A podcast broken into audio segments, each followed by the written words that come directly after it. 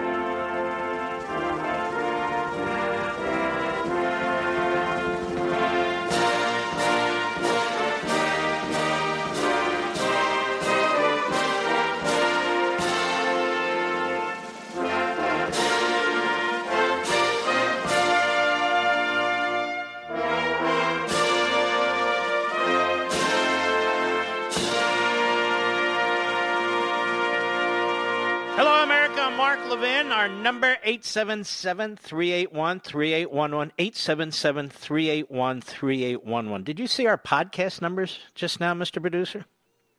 They are massive. Absolutely massive. And our affiliate numbers are very, very strong. I just want to encourage our affiliates, where possible, not to preempt us, where possible, to move us live because people are finding our podcast by the millions. It's enormous. What's a traitor? Oh, here he goes again. What's a traitor?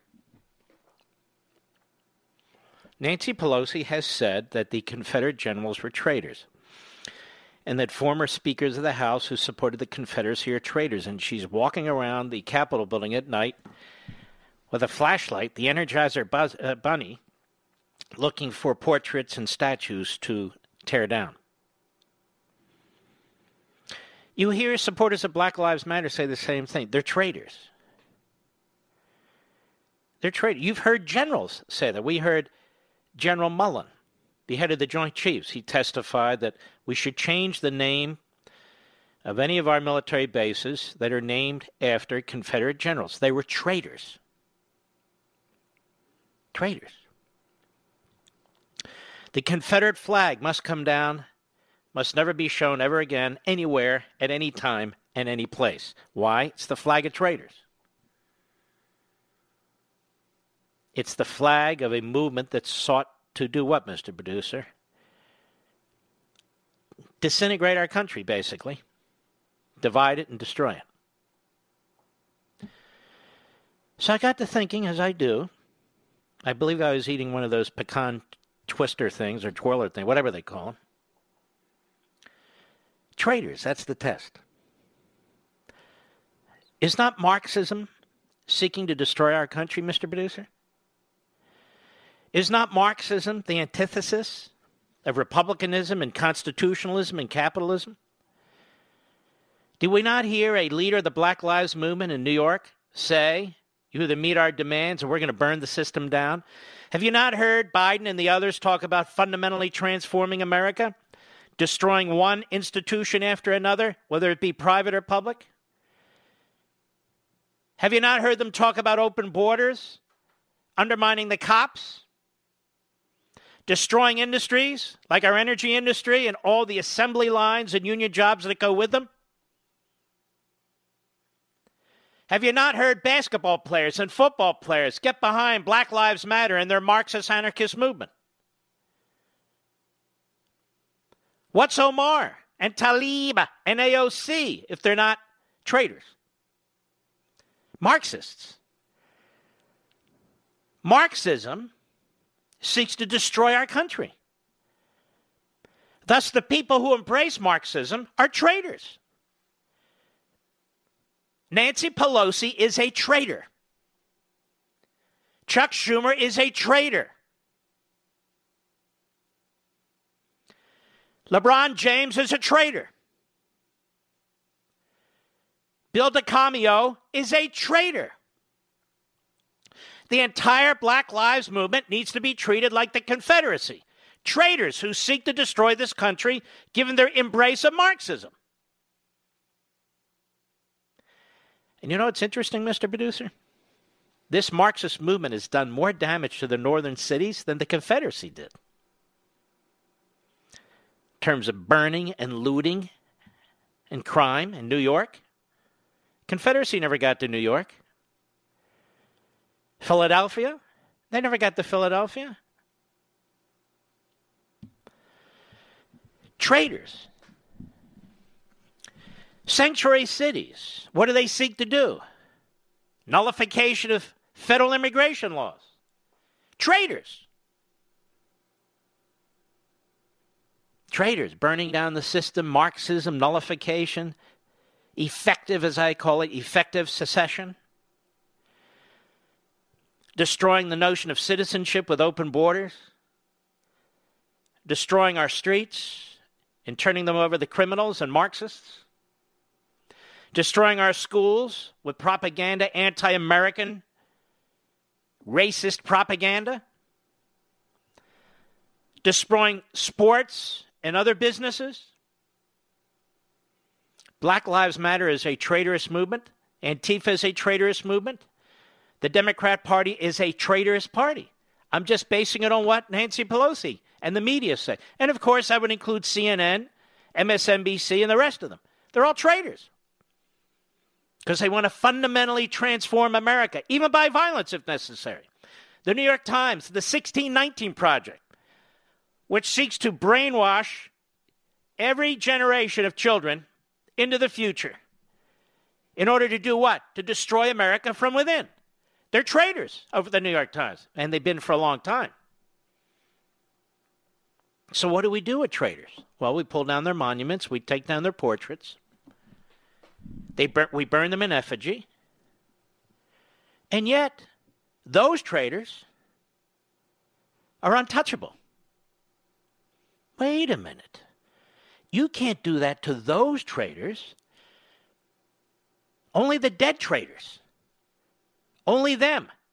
And what are those dead traitors going to do to us, Mr. Producer? Nothing. They're monuments. They're symbols. But what are the live traitors going to do to us? Destroy us. I am certain that you and your families have the same discussion as I do with my family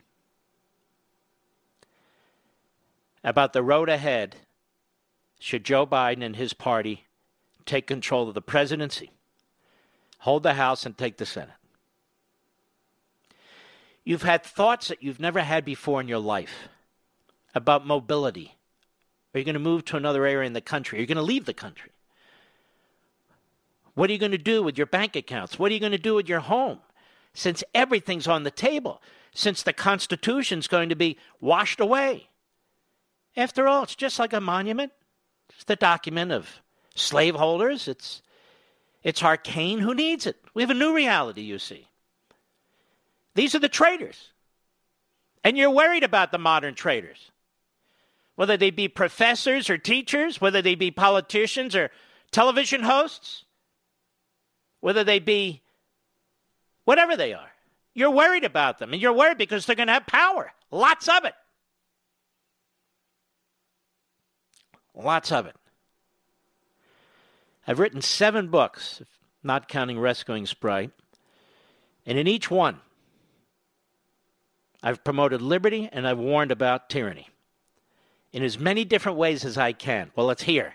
It's staring you in the face. You know that bastard who attacked three police officers viciously, causing some of them to bleed? You know he's out of jail right now as I speak?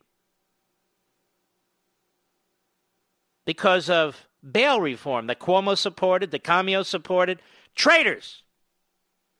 Traitors. Who are destroying our country from within, right? I just wanted to be clear about this. Because the same justification that they give for mob rule, for violence, for looting, for arson, for destroying our country from within, destroying our law enforcement to soften us up. If that's not traitorous, I don't know what is. So now we free to be mobs? Are we free to beat the crap out of them? Are we free to hit them over the head with baseball bats? Are we free to loot them, burn their towns,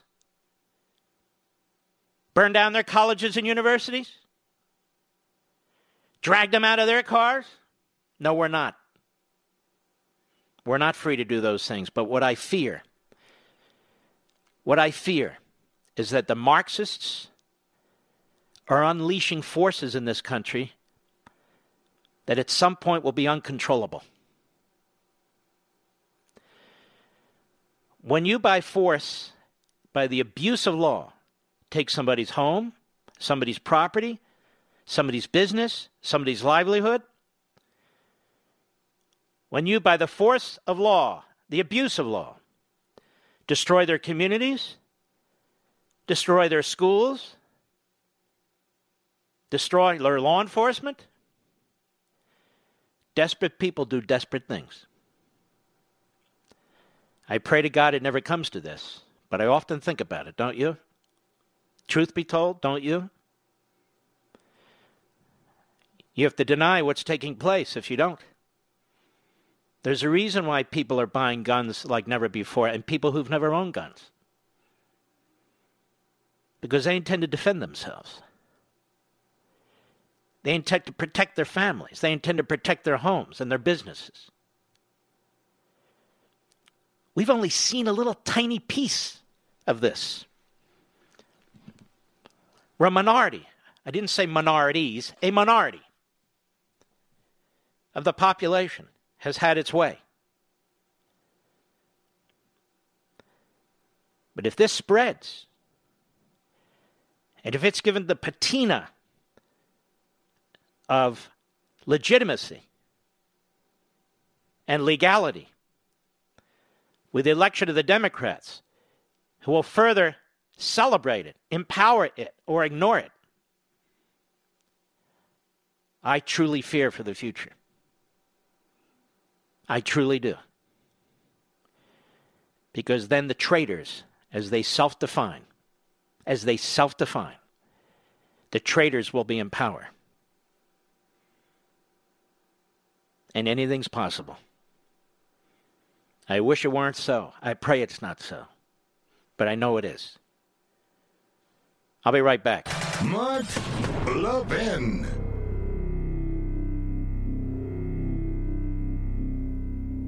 Hillsdale College serves four purposes learning, character, faith, and freedom. Education and faith thrive in freedom, and freedom requires an educated people, a people of good character to preserve it. Hillsdale's been providing the education needed to preserve free government for 175 years. It continues to provide that education today, not only to its 1,500 undergraduate and graduate students, but nationwide through its online courses, its support of classical K 12 charter schools, and its other outreach efforts on behalf of liberty. Hillsdale's Articles of Association, dating back to 1844, commit the college to preserving the blessings of civil and religious liberty through the provision of sound learning. This learning includes the Constitution, it includes the laws of nature and nature's God. Hillsdale's motto is pursuing truth and defending liberty since 1844, and it'll continue to fight to live up to that motto, come what may. Learn more. Go to levinforhillsdale.com, L E V I N for Hillsdale.com.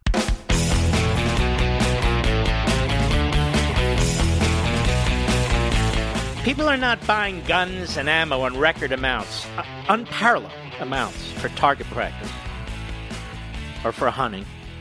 They're buying it for just in case in those states and communities where it's legal. They're buying it for just in case.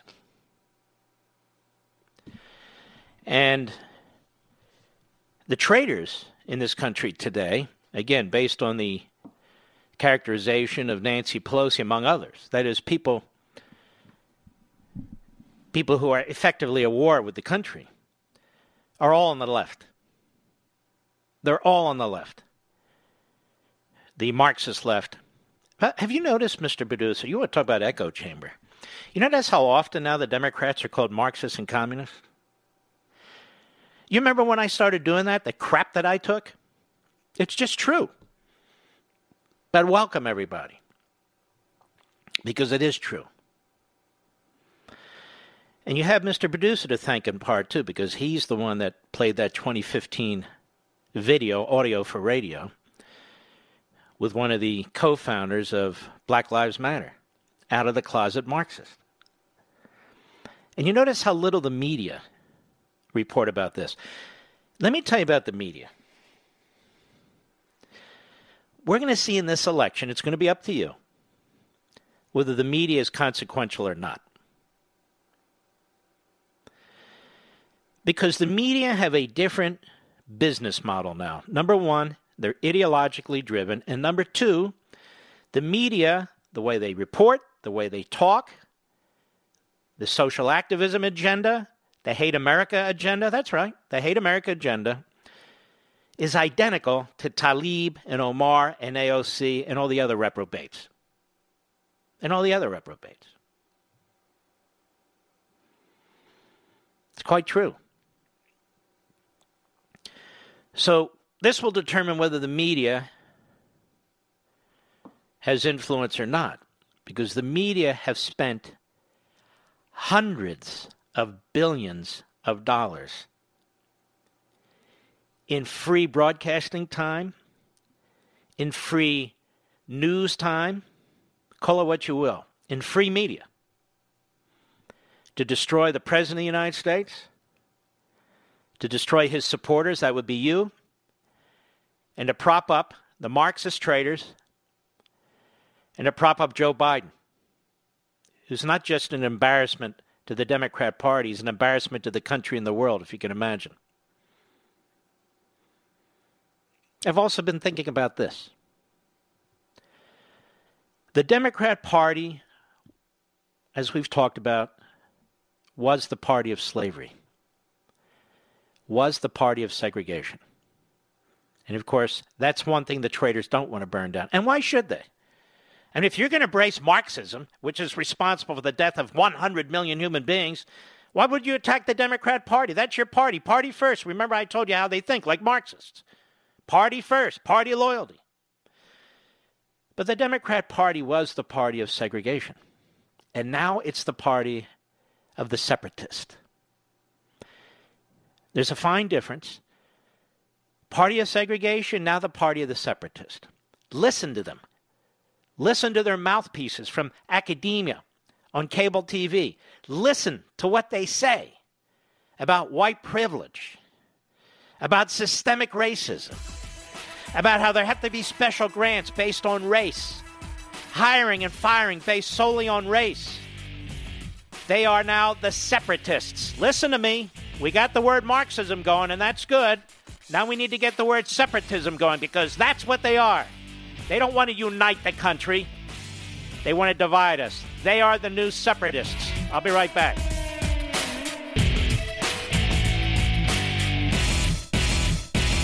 Hillsdale College serves four purposes learning, character, faith, and freedom. Education and faith thrive in freedom, and freedom requires an educated people, a people of good character to preserve it. Hillsdale's been providing the education needed to preserve free government for 175 years. It continues to provide that education today, not only to its 1,500 undergraduate and graduate students, but nationwide through its online courses, its support of classical K 12 charter schools, and its other outreach efforts on behalf of liberty. Hillsdale's Articles of Association, dating back to 1844, commit the college to preserving the blessings of civil and religious liberty through the provision of sound learning. This learning includes the Constitution, it includes the laws of nature and nature's God Hillsdale's motto is pursuing truth and defending liberty since 1844. And it'll continue to fight to live up to that motto, come what may. Learn more. Go to Levin for levinforhillsdale.com, L E V I N for Hillsdale.com.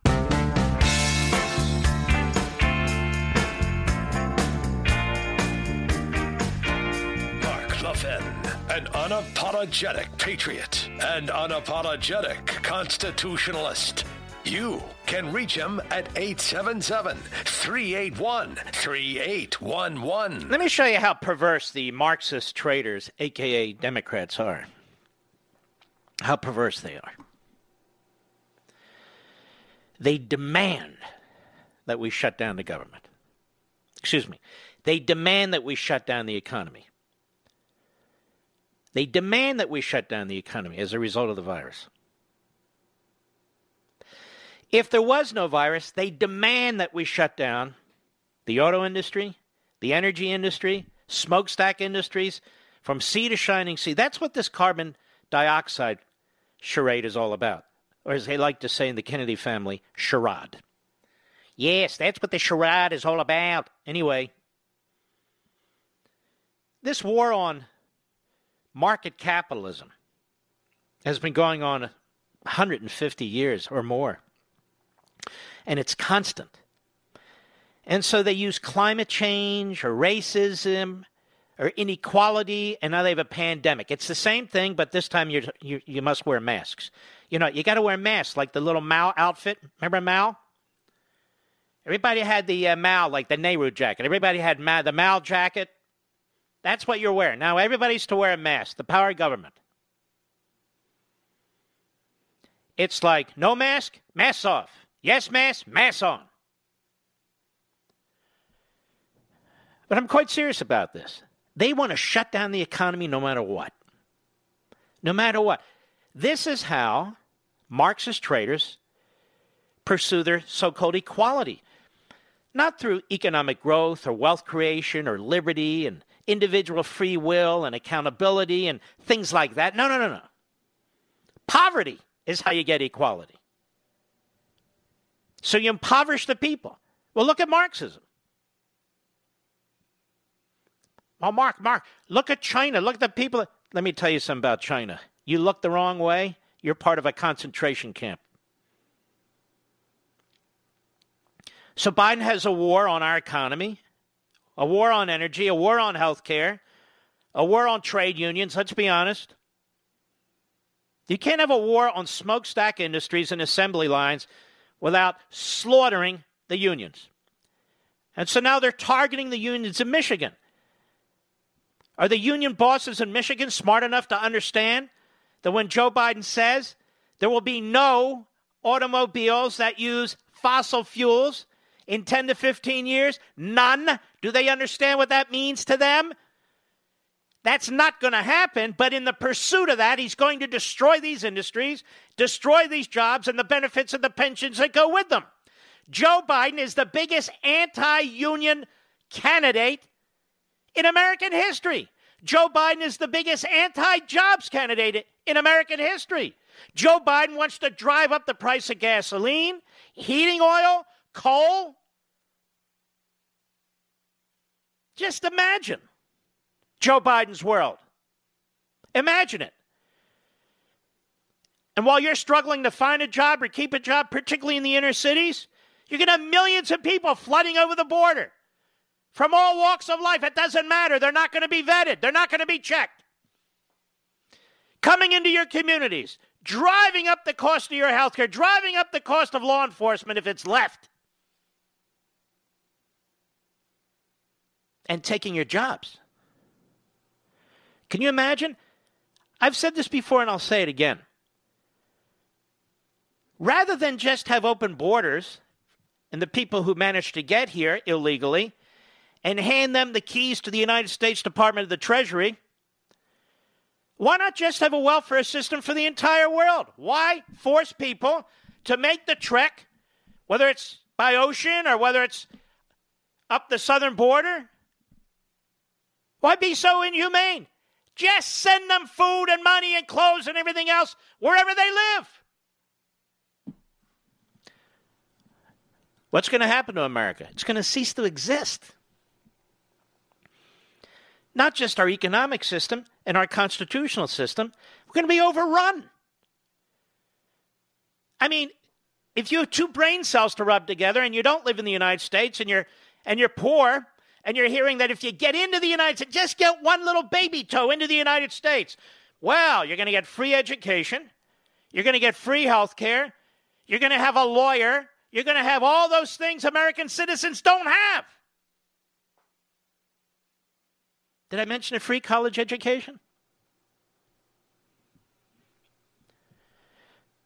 But no, no, Joe Biden's not a traitor. The Democrat Party's not traitorous. No, no, no, no, no. They just want what's best for the people. The separatists, the Democrat Party traitors, Marxists, separatists. But that's what they are. That's what they're saying. They're telling us who they are. They're telling us what they're going to do. They're telling us that. And by the way, you notice the fetish in the media? All this is whirling or swirling around us, the, the whirlwind of, uh, of, uh, of threats and dangers to the people. And what are they focused on, Mr. Masks. Are we going to have a national law on masks? I don't know. Do we have a national law on pants? Do we have a national law on underwear? Do we have a national law, a law on, on bras? I mean, there's all kinds of things, I suppose, where we can have a national law. And I ask the same question what's the constitutional authority for that? Well, the Supreme Court and John Roberts say, yeah, that's possible. But I'm talking about the Constitution, not misfits who pretend to interpret it.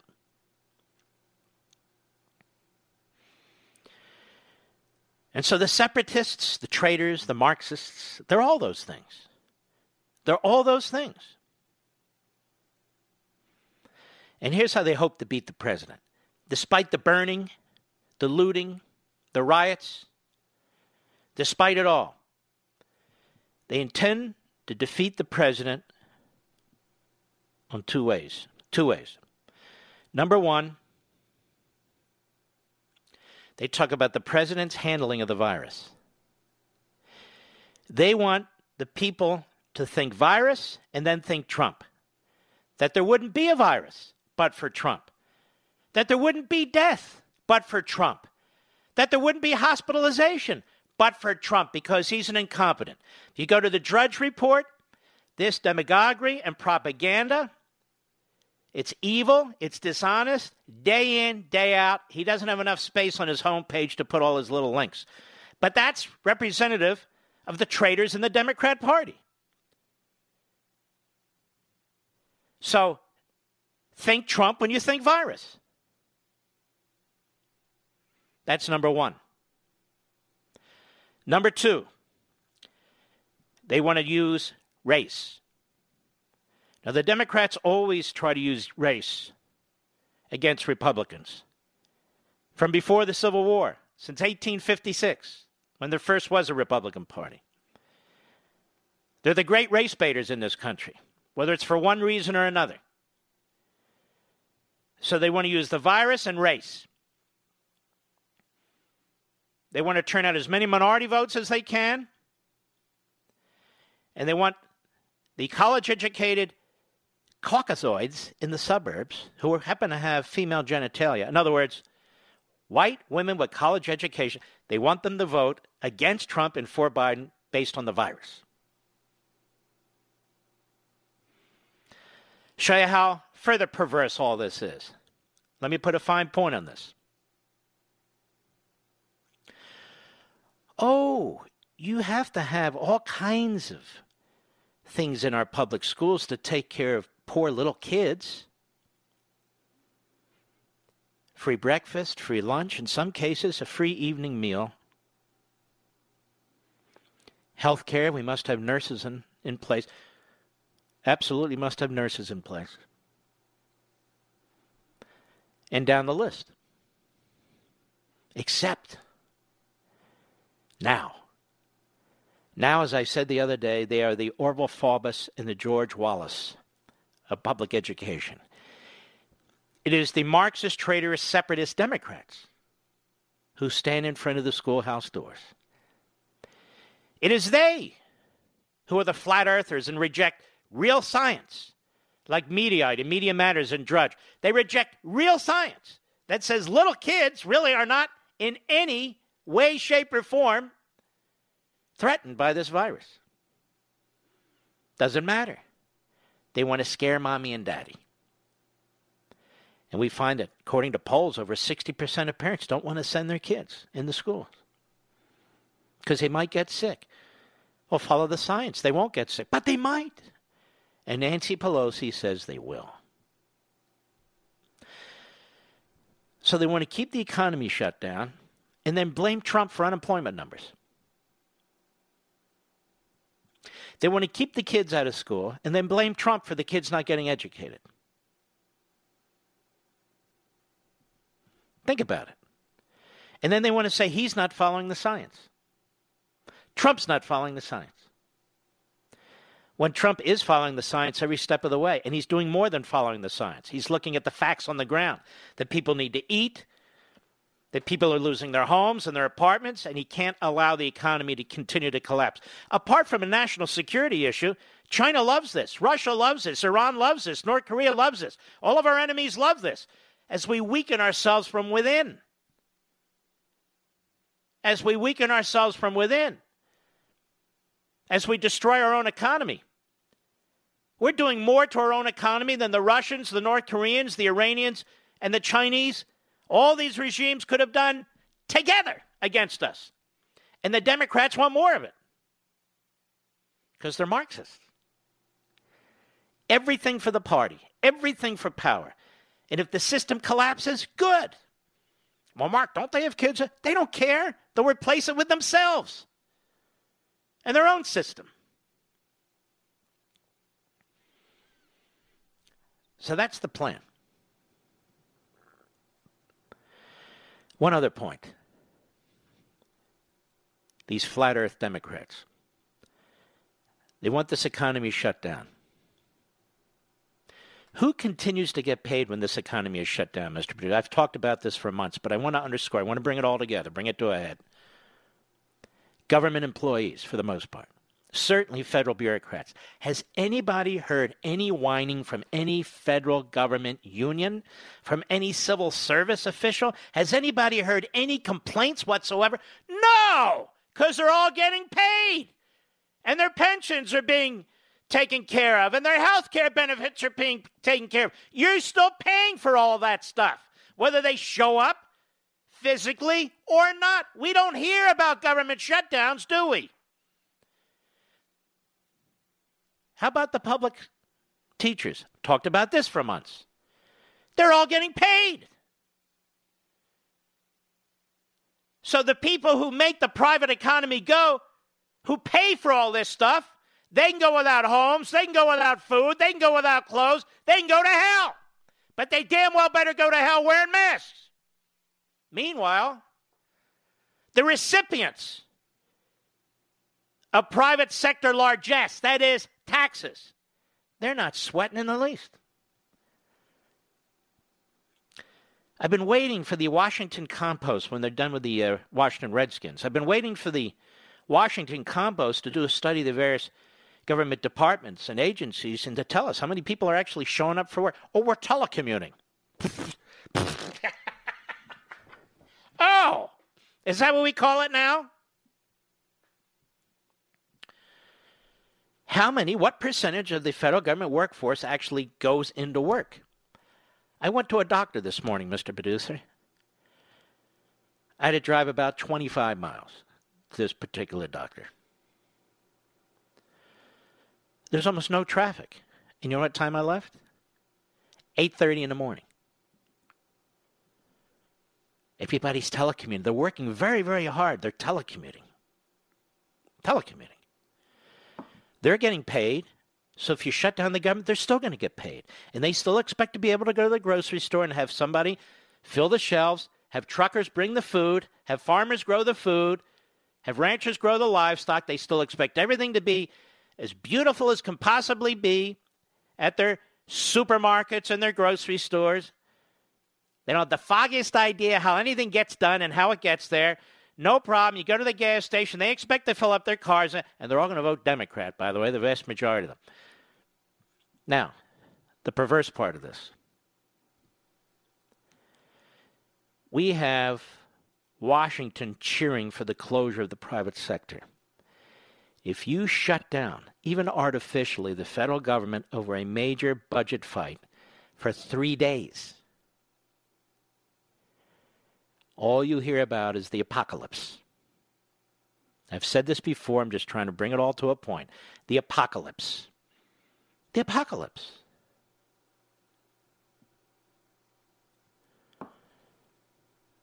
And yet they're all returned to work. They all get back pay. They don't lose a damn thing. And nobody's worse off. We're destroying businesses. We're destroying lives. God knows how many suicides, whatever else is going on out there, because Dr. Fauci's just an infectious disease. That's not my portfolio. I'll be right back. Mark Levin.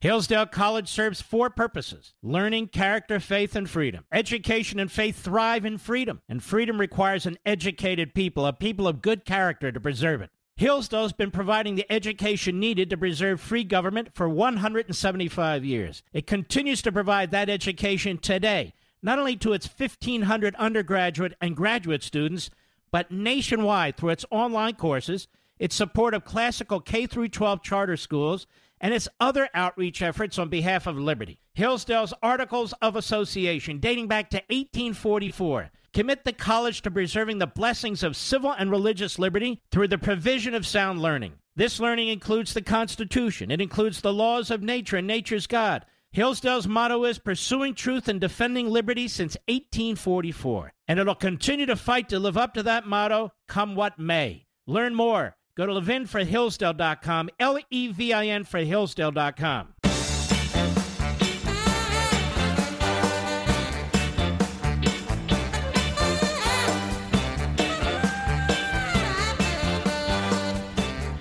You know, I'm very, very disappointed. They keep throwing names out there Biden's considering as a running mate.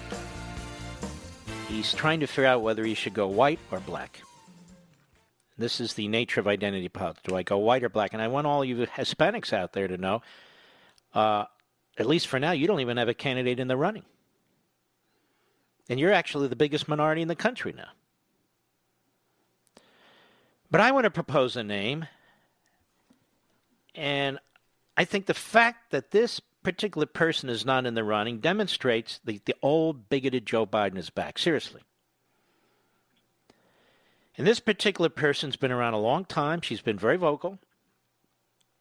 In many ways, she's the heart and soul of the Democrat Party and has been for a long time. So, Maxine Waters is who I would recommend as the running mate to Joe Biden. Maxine Waters. And I would say this why shouldn't he pick her? She's got the three credentials. She's black, she's got the right genitalia,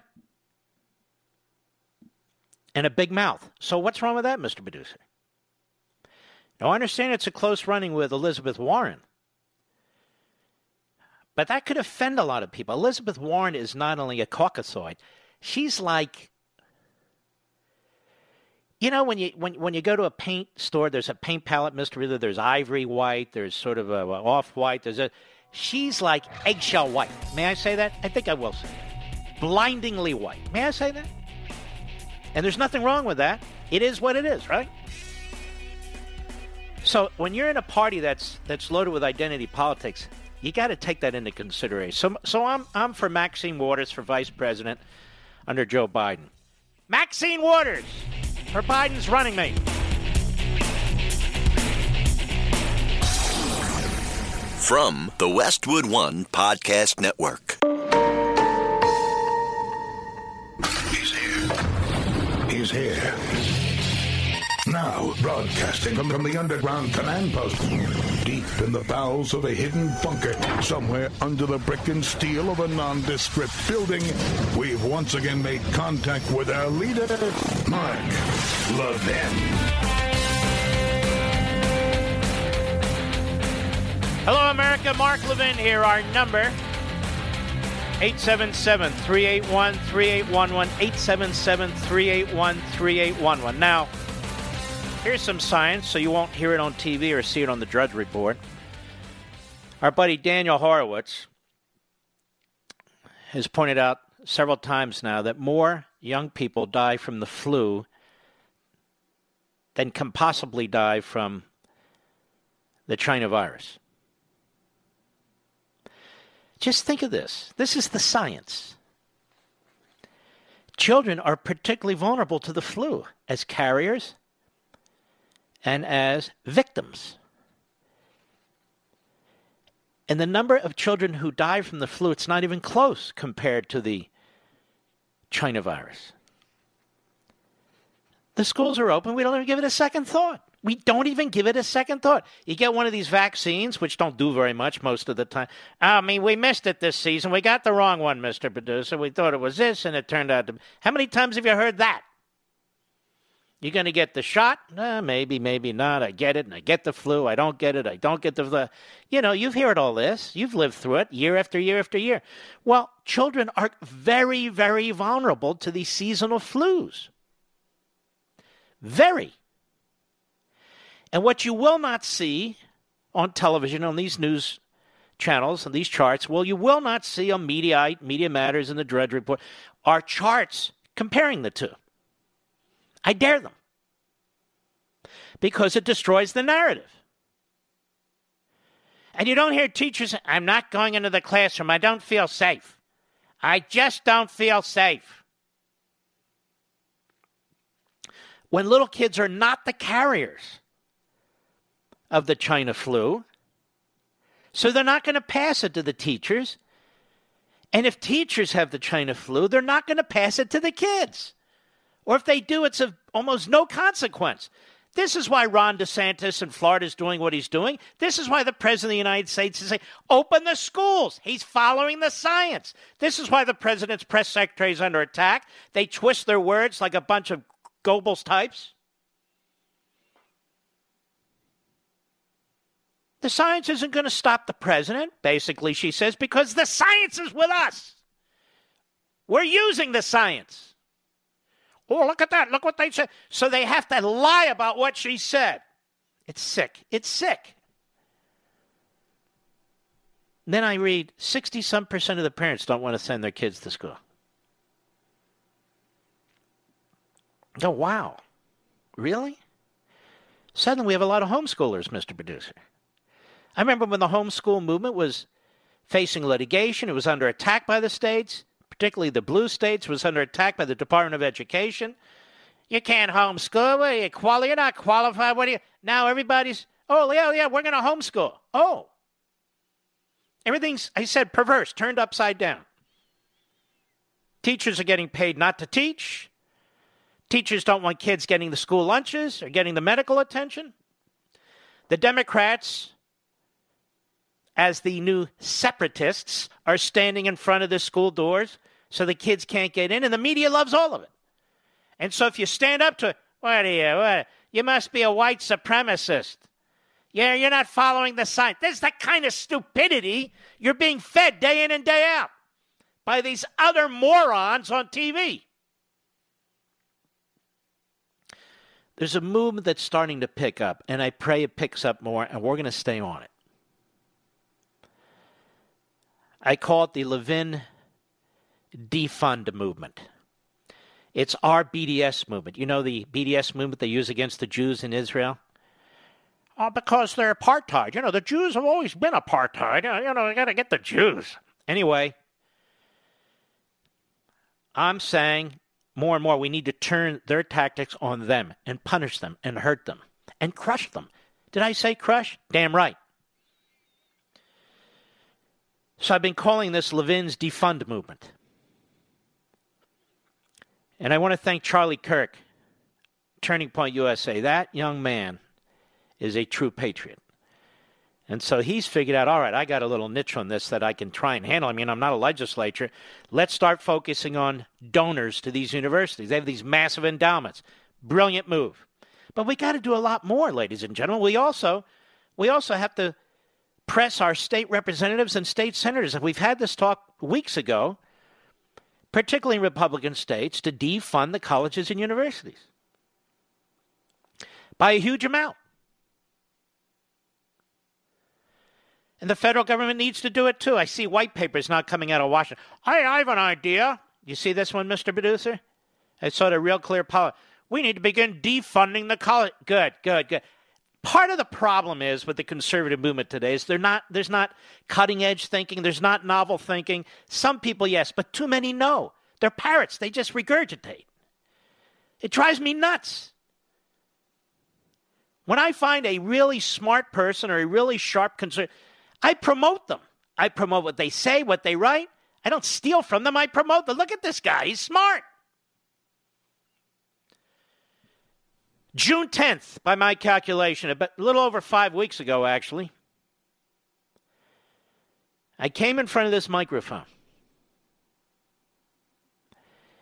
and I launched this effort, and I'm going to keep pressing the case. June 10th, one of the many times I brought it up. Here's what I said cut one, go. Well, you know, we can get into the defunding movement, ladies and gentlemen, and the BDS movement. I think we should defund many of these universities and colleges because they're killing this country. I think we should defund any of our dollars that go towards tenured Marxist professors. Let's defund. As you know, I'm leading a BDS movement against professional sports that gets that get involved in politics. And this is my point. I'm live now, and we've talked about this a lot. So it's starting to show up on our favorite cable channel. It's starting to show up more and more. But we need to do something about it. And so public pressure on Republican legislators and public pressure on Republican members of Congress absolutely necessary. You, as I keep pointing, you're going to defund the cops. You're going to defund our institutions. You're going to tear down. Wait a minute. You're the traitors. What's going on in these classrooms by these Marxist professors, by Nancy Pelosi's own characterization, they're traitors. They're preaching the overthrow of the country through an ideology that is utterly evil. Traitors. Traitors. The traitors they talk about are long dead. They're long dead, but they want to drag them out of their uh, out of their graves and and uh, hang them from telephone poles. I want to talk about the modern traitors.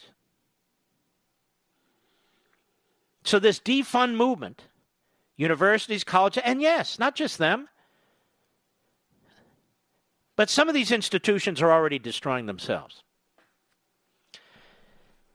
Look how well you're able to do. May I just say this?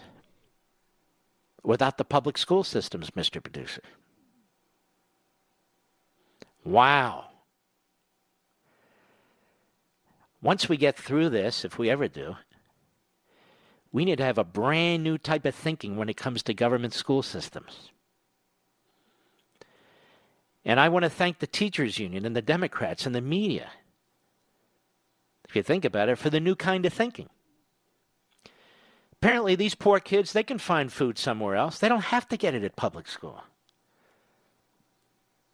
Apparently, these poor kids, they can get medical care. They don't have to have it at public school. Apparently, these teachers, many of them, not all of them, of course. I've had great teachers. I've had lousy ones too, but a great teacher is a great teacher. What I'm saying is this we don't need as many teachers anymore. We don't need as many administrators. We don't need as many school buildings. But you watch what the Democrats do once they're through this and through the election. More money for the schools, meaning more monies for the teachers union. They'll go right back. They just flip flop like flounders. Doesn't matter. Remember, the ends justifies the means for them. But we have to hold their feet to the fire. We're going to use this as an example of why we need to defund some of these public school systems. Slash the number of teachers that work at these schools. I'm sorry, I know this hurts ratings. I can't help it. It's true. It's true. And we don't need all these school buildings anymore. They're just sitting there right now, empty, empty. There's no use. They're not. It's not like they're offering them to the private sector, saying, "Hey, you know what? You want to have uh, charter schools, or you want to have you want to be able to take the voucher and take it to your school, or you want to be able to rent out the school to a parochial school or other types of private." They won't allow it. So why have them? But what the Democrats and the unions are now creating is a massive homeschool movement. Are they not, Mr. Producer? A massive homeschool movement. And if you teachers are upset with me, I have no power. You shouldn't be upset with me. You should be upset with your union bosses.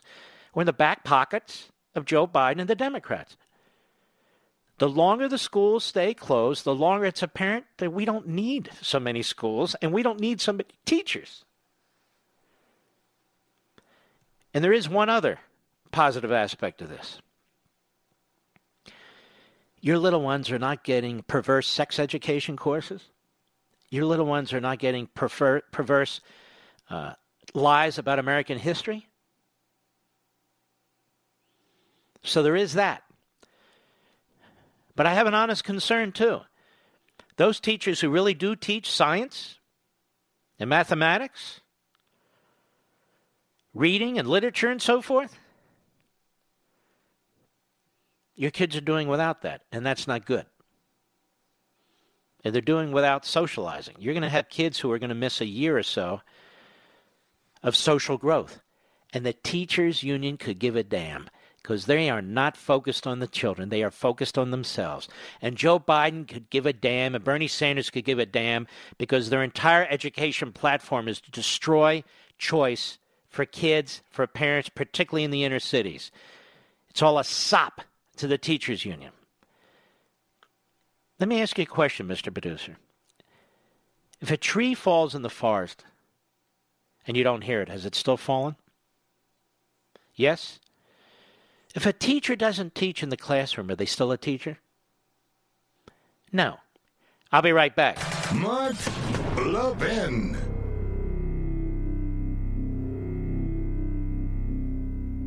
In today's digital age, where cyber threats loom larger than ever, safeguarding your personal information is paramount. So why is Congress considering a law that could put your credit card data at greater risk of being hacked and exposed to foreign networks? This Durbin Marshall credit card bill could jeopardize your financial data, make it more susceptible to cyber intrusions. It's a controversial bill that proposes a shift in billions of dollars worth of consumer transactions to payment networks that lack the robust security measures consumers rely on. Who could possibly want that? Well, the answer woke corporate megastores seeking to inflate their multi billion dollar profit margins. The Durbin Marshall credit card bill will undermine our safe and convenient payment systems and endanger your data security. It's time to take a stand. Visit electronicpaymentscoalition.org. Make your voice heard. Tell your senators to oppose the radical Durbin Marshall credit card bill, paid for by the Electronic Payments Coalition.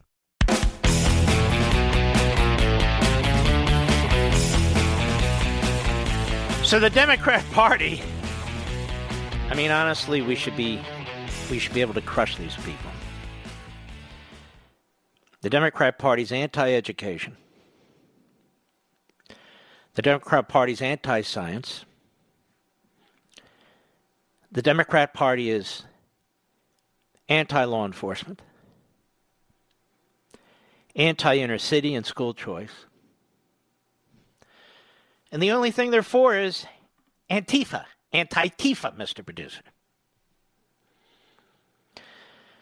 Um, I don't think I have enough time this segment, but after the bottom of the hour, I want you to hear from the uh, this police chief. Isn't he the police chief, Mr. Producer? He's a Portland police officer. We do have time. I want you to hear from Zachary Jackson. He's a Portland police officer, and he is a black man. He's African American, and he's been duking it out with Antifa and Black Lives Matter. I want you to listen to this. Cut three, go. It says something when you're at a Black Lives Matter protest. You have more minorities on the police side than you have in a violent crowd. And you have white people screaming at black officers you have the biggest nose I've ever seen. What was it like in that capacity in the first few weeks when the fence was up around the Justice Center? I got to see folks that really do want change, like the rest of us, that have been impacted by racism. And then I got to see those people get faded out by people that have no idea what racism is all about, never experienced racism, that don't even know that the tactics that they are using are the same tactics that were used against my people. And they don't even know their, they don't even know the history. They don't know what they're saying. Mm-hmm. Oh, wow. This is about race. No, it's not. These are traitors. Cut four, go. You know, they say if you don't know your history, you repeat it, and watching people do that to other people. A lot of times, someone of color, black, Hispanic, Asian, come up to the fence and directly want to talk to me. Hey, what do you think about George Floyd? What do you think about what happened about this? I go up to the fence, someone white comes up, F the police, don't talk to him. That was the most bizarre thing because I could see it coming. I even had a young African American girl uh, tell me, why is it you guys aren't talking to us? I said, honestly, this is now the 20, I think it was 23rd day of doing it. Every time I try to have a conversation with someone that looks like me, someone white comes up and blocks them and tells them not to talk. And then right when I said that, this white girl popped right in front of her. She said, he just said that was going to happen. I said, straight up. I said, you know, I've been called the N word. She's been called the N word. Why are you talking to me this way? And why do you feel that she can't speak for herself to me? Why is it that you feel you need to speak for her when we're having a conversation? Then when you go to a gentrified community, and the first, one of the first pictures I saw that well, one of the business I was looted was a, a black-owned business.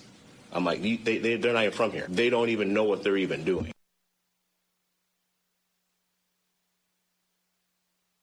I wonder why uh, this man wasn't interviewed or found by Brian Stelter. That piece of S over at CNN.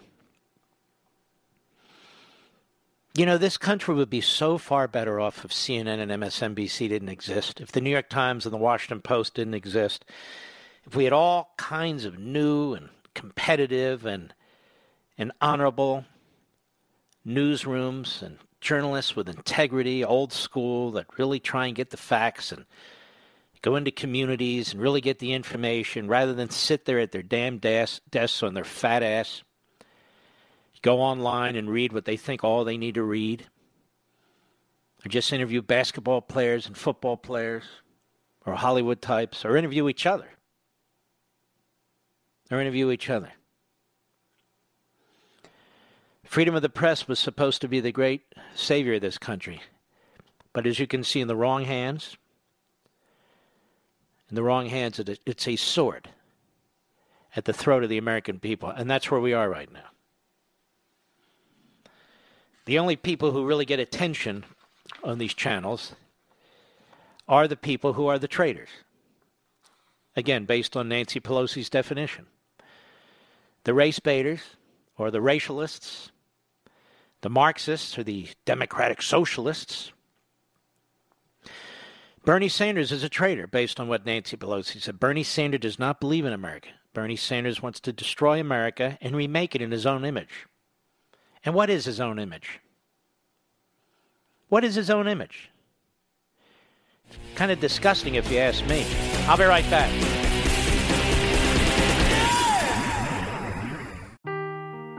Seeking the truth never gets old. Introducing June's Journey, the free to play mobile game that will immerse you in a thrilling murder mystery.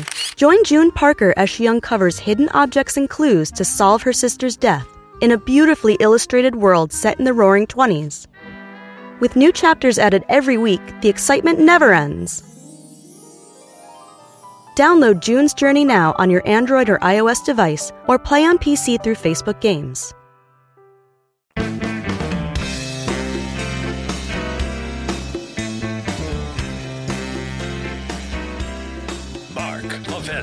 The champion of liberty and true conservatism. Call Mark now, 877 381 3811.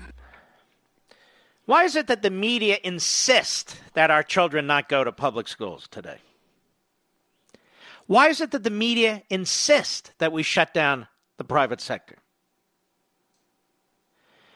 When the media insisted we not shut down the government, and in the past, the media have insisted that you not take one penny out of the public schools. The media have destroyed themselves. They really have. Nobody has any respect for the media. Nobody. And you can blame these massive multinational corporations like AT&T and Comcast among others. You can blame the executives in these companies like Baquet, Mother Zucker, and others. They've destroyed these institutions without any help from us or the president. AT&T $66 a month, Verizon Wireless $83 a month, Sprint $92 a month. That's what the average family of four is saving a month on their cell phone service by switching to Pure Talk USA. These are real savings. I'm not kidding. Now, don't you feel a little weird? Sometimes I do. When you're just blowing money, you're just wasting it. When you don't have to, you can get the exactly same service, if not better and better customer service based in America, and you're paying more to these massive companies, there's no need to do this. Pure Talk covers 99% of Americans. Their call center is based right here in America, and their chairman and CEO is a U.S. veteran. He cares deeply about serving this country, and right now he's doing it by saving you money every month on your wireless bill. Dial pound 250 pound 250 and say the keyword Mark Levin, and you'll get unlimited talk and unlimited text and two gigs of data for just $20 a month. Tw- hello, hello, $20 a month. Plus, you'll get 50% off your first month if you act right now. So stop paying too much. Stop paying so much to these big wireless providers. Honestly, they're ripping you off. Switch to Pure Talk today and save 50% off your first month. Again, it's simple.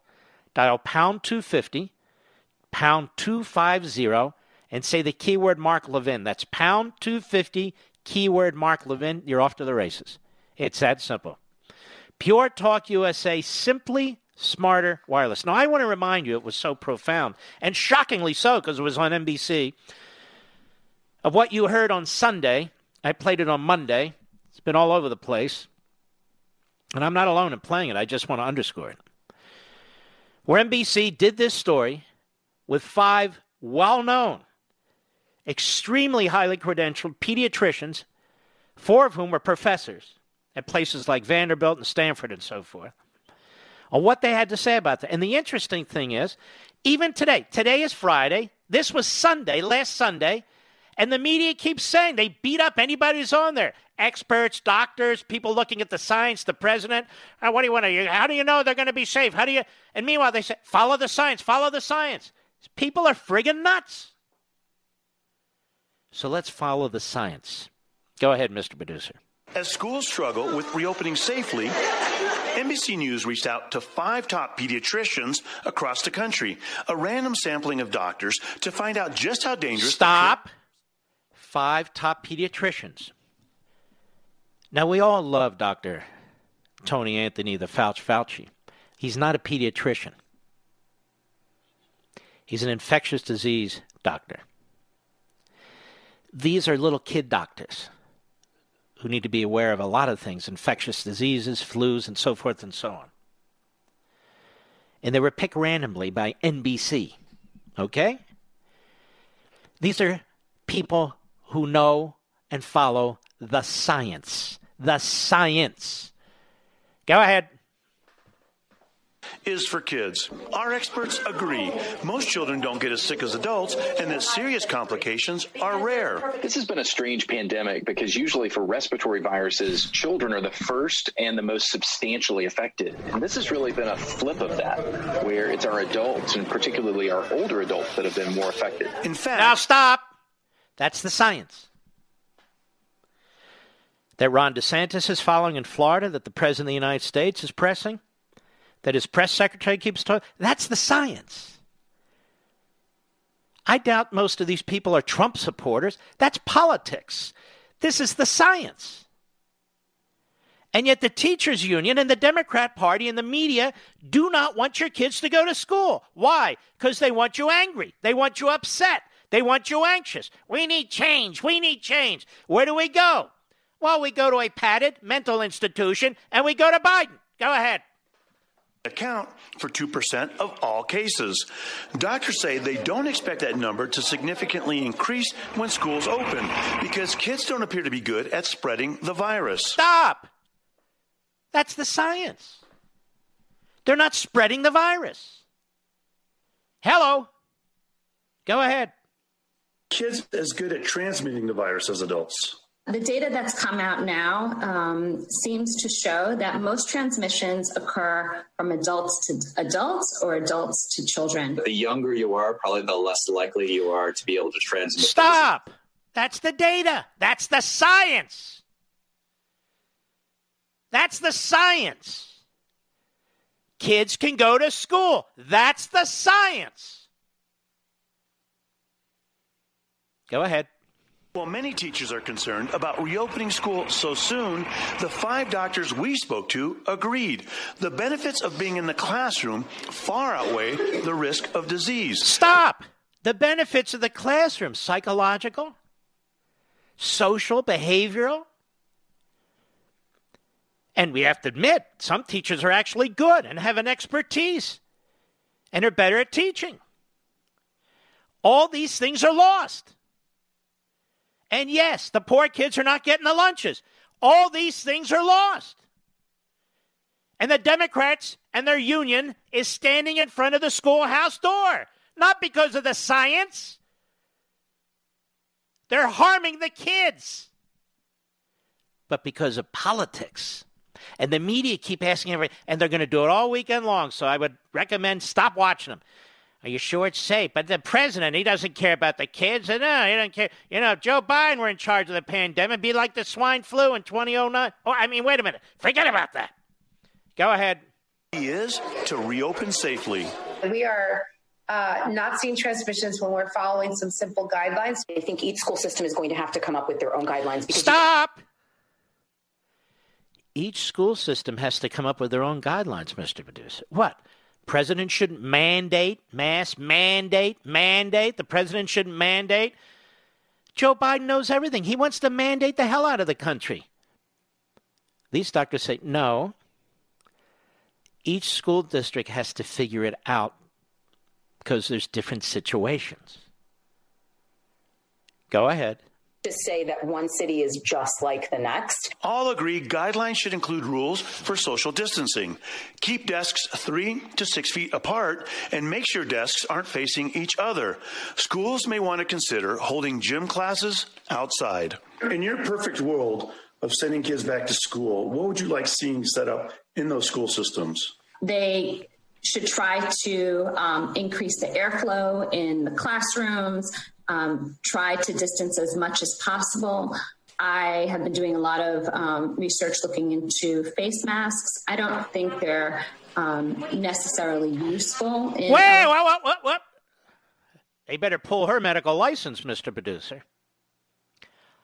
Joe Biden and Nancy Pelosi said you got to wear a face mask. I believe Chris Wallace said, why aren't we mandating face masks? Why are we mandating these things? You're listening to the science. It's not particularly useful for kids. Hello, it's not particularly useful for kids. Oh, we don't care. Close the schools, force them to wear masks. To what end? You're listening to the science. Go ahead. Children, they do um, provide protection, I think, for high school students. Would you let your kids go back to school? I will. My kids are looking forward to it. Yes. Period. Absolutely. Absolutely. As much as I can. Without a hesitation. Without a hesitation, yes. I have no concerns about sending my child to school in the fall. I would let my kids go back to school. Dr. John Torres, NBC News. Five for five. But Joe Biden doesn't want to send his kids back to school, Mr. Producer. He doesn't have any kids to send to school. They're all grown up. They're all grown up. His grandkids, I believe. That's the science, folks. And so, why do the press keep asking questions? Because they don't believe in the science. It's like climate change. They don't believe in the science. Carbon dioxide is not a pollutant. You need carbon dioxide to have an atmosphere. You need an atmosphere to live. You need carbon dioxide, or we don't have any plants. We don't have any plants. We don't have any oxygen. We die. Carbon dioxide, I've said it a thousand times, makes up a tiny fraction of the atmosphere. I give the example over and over again. Take a football stadium, check that. Take a hockey stadium of 10,000 seats. Pretend that's the atmosphere. Out of those 10,000 seats, carbon dioxide is four seats. Four. So it's crucially necessary to survive, and there's hardly too much of it. Just Mark talking. If our schools were open and we had real science teachers in third grade, our kids would learn that. It's called osmosis. Osmosis.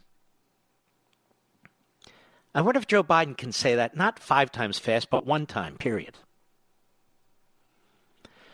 So that's the science.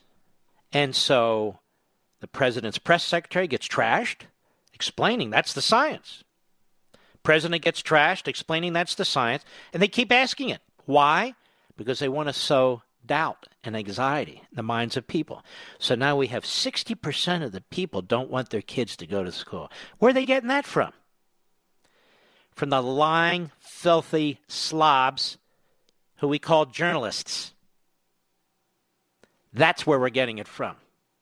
And the Democrat Party that wants to win at all costs. And then when they win, they intend to keep power at all costs. I'll be right back. Mark Levin.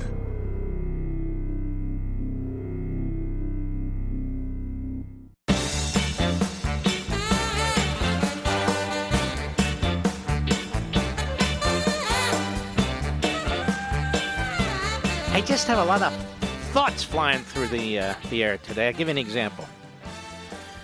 And you might say, well, obviously, but you know, I haven't expressed this myself. You have the Black Lives Matter, and then you have people talk about Blue Lives Matter and All Lives Matter. And the argument is on the Marxist, separatist, traitorous left, well, then you're putting down Black Lives Matter. That's what you're really doing. So, what is this really intended to do, Mr. Producer? What do they always do on the left? Control the language. So you can't say all lives matter, and you can't say effectively cops' lives matter, because if you say those things, then you're attacking African Americans. Well, of course you're not attacking African Americans, but that's how the Marxist, traitorous, separatist, Black Lives Matter wants people to think. So they want to, to, to force you or to stop you or to intimidate you so you don't say Blue Lives Matter or you don't say all lives matter. Well, F them. All lives matter and blue lives matter. This is bizarre. But this is the way it works. Control the language, control the words, control the argument. Certain things you're not allowed to say, certain things you can think, but you better not express them. No way. Now that's just plain stupid. And they don't get to do that unless you let them do it. Unless you let. I, mean, this is what I mean by, about the, the, the new separatists. People don't go around saying only white lives matter or white lives matter. If you say black lives matter, blue lives matter, then you're a racist. Stupid. It's inane. Sorry, you don't get to control the language with your perverse thinking and your bastardization of common sense. And these leftists, they'll argue with you, boy, and they'll get physical. Don't, don't tell me all lives matter. Don't tell me all lives matter. Uh, I just said all lives matter. Well, that offends me. Oh, really? Well, F off. Put up with this crap?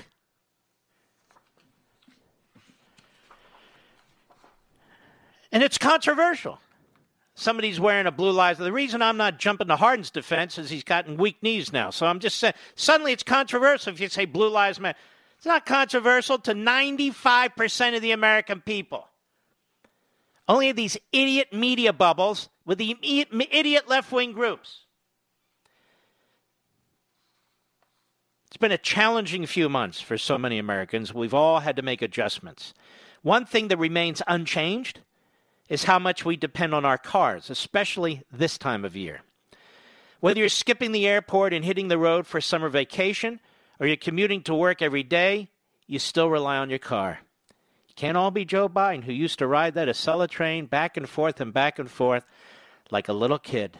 He would never get off. They had to pull him off the train. Are you aware of this, Mr. Producer? He thought it was a roller coaster.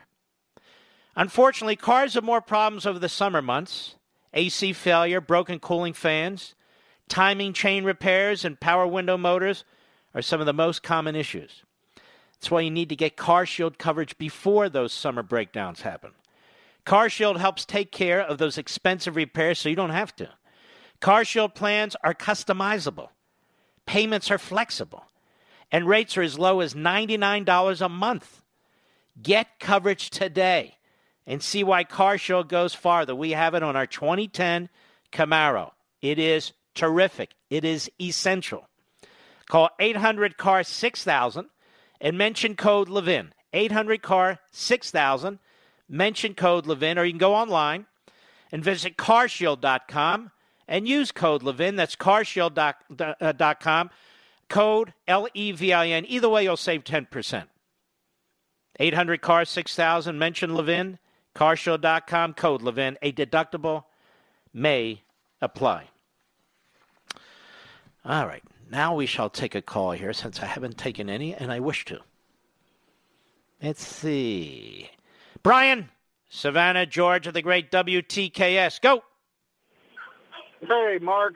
How you doing? How are you? Good. How are you? Good. So I'm a cop down here, and my theory was that because we didn't become the Gestapo they wanted us to be during the COVID test of the New World Order they're pushing, mm-hmm. they are going after us hard because they know we'll defend the Constitution in November when they try to steal an election.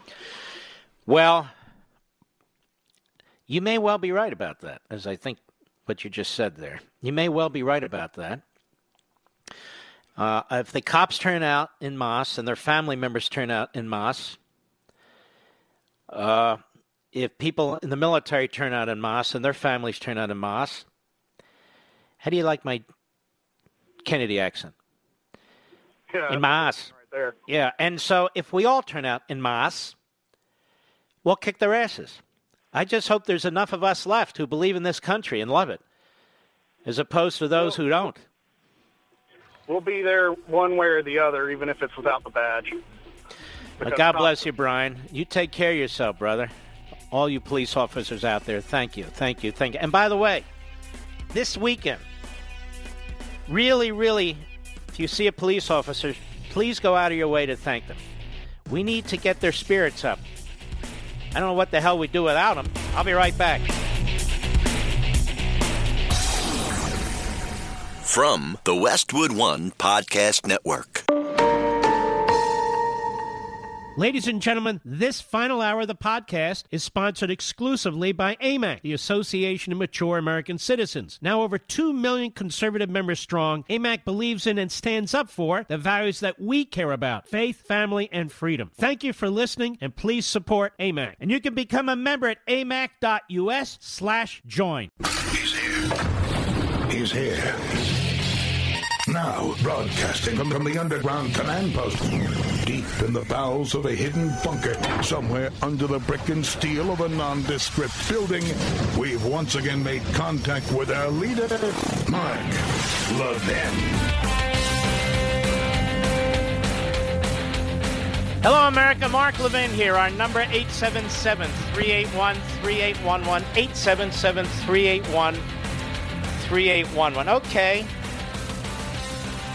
I have a question for you, Mr. Bedu- uh, Mr. Call Screener. Make sure you keep a couple lines open, okay? Here's the here's the question. Let's say there's a candidate in a particular state who's very solid, very conservative, running in a Republican primary.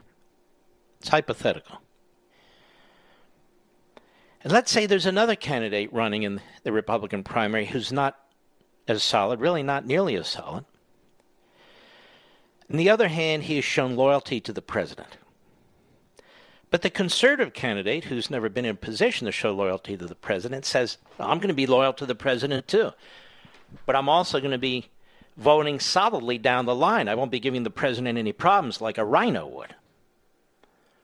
So you have sort of the rhino Republican, who the president's endorsing.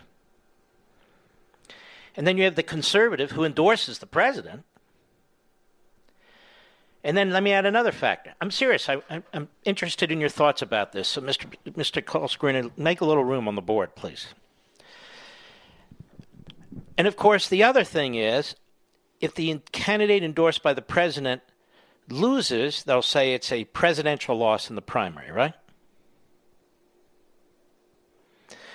If the candidate in the primary the president endorses wins, then they'll be talking about the power of the president. But here I'm thinking back the conservative because the conservative is going to back the president. He's not a never Trumper, he's a pro Trumper.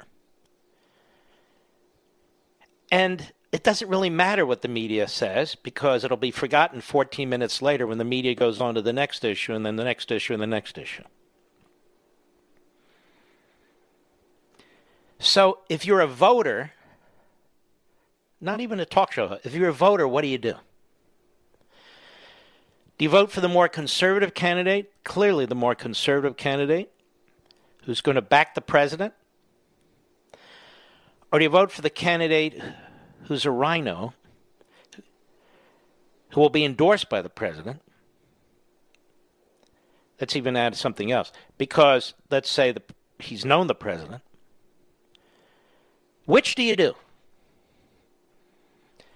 All right, I'll ask first, Mr. Producer. Open your microphone. Which would you do, Mr. Producer? Whatever you think. I'm going to have to go conservative. You'd go with the conservative. Yeah. All right, Mr. Call Screener, Richie V wonderful podcaster. Which would you do? I'm uh, inclined to also go with the conservative. You would go with the conservative. So you would vote for the conservative, both of you. Yes, sir. All right. And I suspect most of the people in my audience would too. I suspect most of you would too, because it's a twofer, right? You get somebody who's solid in the Senate on the issues, who won't be atta- uh, who won't be voting against the president on the left, and these rhinos are, are simply untrustworthy. Plus, he'll support the president. What do you do about that media part where they'll say, oh, the president doesn't have as much power as people thought, Mr. Producer? Do we care about that? Open your microphone. No. Will like that be said, a flash in the pan? They'll forget. Move on. They'll forget and move on to the next issue. Richie V, what do you think? Will they? Will they? I agree. Yeah. I think they're going to forget about it because that's what it comes down to right now. We need people that are going to be solid on the issues. hmm Well, we have this situation going on in the Senate race in the Republican primary in Tennessee. There's a gentleman there who was the ambassador to Japan under Trump. He gave a, a, a great deal of money uh, to the Trump campaign. But he's also a rhino. For instance, he opposed Fred Thompson, who was a dear friend of mine uh, when he was running back then in the uh, for the Senate. And so this is a good question. He gave Mitt Romney $100,000, this guy. His company made a lot of money off of the Common Core program. And his name is Bill Hagerty. So Bill Hagerty's the rhino. He kind of spreads his money around. And then you have uh, another gentleman. And this gentleman, his name is Manny Sethi, S E T H I. Indian descent, Manny Sethi, Dr. Manny Sethi, and he is a solid conservative who supports Trump. So I'm being asked, who do I endorse? Am I going to endorse Hagerty, who Trump backs, and I believe he's going to do a, a, a virtual town hall endorsing him and supporting him? Or do I back it's Seti, I should say. It's pronounced Seti, Manny Seti. Now, the likelihood is the president will have enormous sway. Now, he wins nine out of ten of these. The presidential candidate, the uh, candidate the president supports, does. So, what would you do? I'm interested in your calls on this. Let's clear out a few lines there, Mr. Call Screener. Tracy, Fort Worth, Texas, the great WBAP. Who would you vote for then in Tennessee? Would you vote for the conservative Dr. Manny Sethi, who supports Trump but is the conservative, or you vote for the guy who was Trump's ambassador to Japan but gave a hundred thousand to Romney and is quite the moderate to RINO type Republican? What would you do? I would vote for the conservative. Absolutely. Mm-hmm. What if? I What if? The, yeah, go ahead. I was just going to say the Conservative Party is more in line with what President Trump is trying to do. But the president's backing this guy Hagerty because he knows him for one, and uh, he was his ambassador to Japan. I mean, an ambassador to Japan doesn't tell us anything about if the guy's going to be solid or not. But but based on his donations, among other things, he's not particularly solid. Right, absolutely. I think you have to go with conservative just because most of the time a conservative is going to follow through with what they promise. And if you go with the rhino, they may change by what money they receive or what benefits them the most. And you need to keep something else in mind that, that this guy, Hagerty, trashed Fred Thompson when he was running for the Senate. Fred Thompson was one of my favorite members of the Senate ever. I endorsed him for president many years ago before anybody else, and that is any other candidate. So there is that too. All right, so you would say vote for the conservative Sethi. All right, very interesting. Rick, Youngstown, Ohio, on the Mark Levin app. How would you vote on a situation like this, Rick? I current go with the conservative, and my opinion is if they're not a constitutional conservative, that's where I'm staying. All right? Mhm. in the line. What if the president endorsed the other guy who was his ambassador to Japan? Sorry, sir. I'm, I'm I'm not sorry. No, I'm I'm going with the constitutional conservative. He's the man. He'll support the president all the way. And he'll help the president ultimately, won't he? He, not a doubt. All right, Rick. It's Rick from Youngstown. I'm interested in the opinion of others. Now, Mr. Colson, are you clearing out the, the lines there or no so people can get in? Yeah. All right, good. And you are calling in, and you're calling in quickly. Where is uh, Kevin? What what? How's Kevin listening to the program, guys? XM Satellite, Kevin, Grand Junction, Colorado. Would you vote for the Rhino, who's backed by the president, or will you vote for the conservative who backs the president? What would you do, Kevin? Mark, I would go with the conservative. It just happened out here in the third congressional district. Uh, Lauren Boebert pulled off the upset against Scott Tipton, the incumbent, who had Trump's backing. But she ran a campaign of God, guns, and Trump. And, So the uh, conservative beat the establishment Rhino, and the president had backed the establishment Rhino. You're saying? That's correct. Yeah. And I can understand why the president would, because these House members voted to support the president, voted against impeachment, and he's very, very loyal. I think that's a good thing, don't you? Oh yeah, that's right. He did. But still, you're the voter in the district, and you're saying, you know what? I'm going to send him somebody who's better. That's right. She better represents what we stand for, and and uh, we elected her to to go to Congress to represent us. All right. Three for three. They said back to conservative who backs Trump, even if the president backs the other candidate. This is important for me to know. Ann, Bergen, New Jersey, the great WABC. Would that be Bergen County? It would be Bergen County. Well, I know all about Bergen County. I uh, have many I have uh, family members and friends there. Go right ahead. Yeah, I'm just down the road from that bookstore where you sign the, all the books. Oh, yes. Bookends. Now, uh, my district used to be Scott Garrett's. Oh, I know. And now, now you have this guy who pretends to be a moderate. He votes for Trump's impeachment. What the hell is his name? Gottheimer or something or other? Gottheimer, yes, that's what, well, you know the uh, the New Jersey Republican, whatever they call themselves, party. They pulled the rug out from under Scott Garrett. They they didn't support him at all. Oh, I know. It's disgusting. And the uh, Washington Republicans uh, undermined him too, quite frankly. Uh, who was the speaker? I'm trying to remember. It's funny how the name goes out of my. Who was the Republican speaker? What was his name? Mr. Producer? Not Boehner, the one the one after him. Paul Ryan. Ryan. Paul Ryan's the one who took out Scott. Ryan did that. They cut off his uh, his uh, whatever. His support. And he and he lost by an eyelash. I know. So I did not vote for the guy on the Trump party line. I went for Rick Pallotta. And Pallotta's the nominee, right? Yes, he won.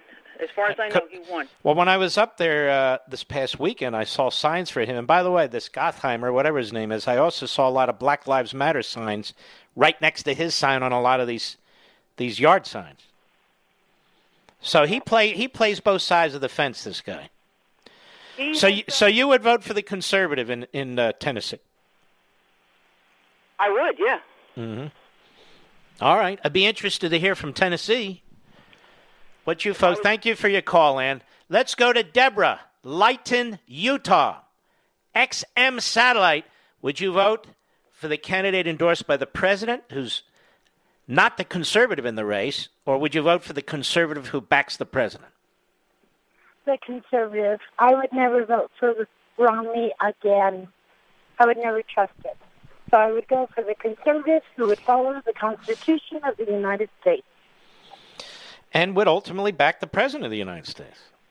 Yes. I, I don't see why there's a conflict at all. I mean, I make I've spent my whole life as a constitutional conservative, talked about it, written about it, run for on and on and on, and I back Trump.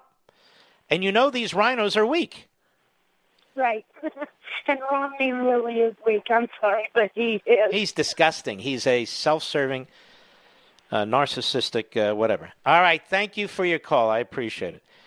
I believe that's six for six, isn't it, Mr. Producer? Or five for five? So, most of you don't care what the media have to say. You would vote for the conservative. Patrick, Buffalo, New York, on the Mark Levin app. Would you vote for the conservative in the Tennessee Senate Republican primary who backs the president, or will you vote for the candidate the president backs, the former ambassador to Japan, who's not terribly conservative, and, as a matter of fact, gave an enormous amount of money to Romney and used to trash Fred Thompson? What would you do? Mark, honor to talk to you. I've Thank you. for many years. I would, I would back the conservative for sure, because you know the media is going to talk about this, as you mentioned, for what six hours maybe, and if this Mhm. guy gets in the Senate, either one of them, they're going to be there for six years. I mean, it's a that's a long time, and if they're going to back the president anyway, they're going to vote the right way. The RINO isn't going to vote the right way. That's there's too much on the line. And if we can't get a conservative out of Tennessee, we can't get a conservative. Do you know what I mean? That's absolutely right. And so you always, you know, it's the Levin, isn't it the Levin rule? You're back It is the Levin rule. Now, let me ask you this. We do the Levin rule, and the RINO wins, and everyone's going to say, oh, Mark lost. What about that? Here's the answer to that. I don't care. I've never cared. we do the right thing. We do the right thing.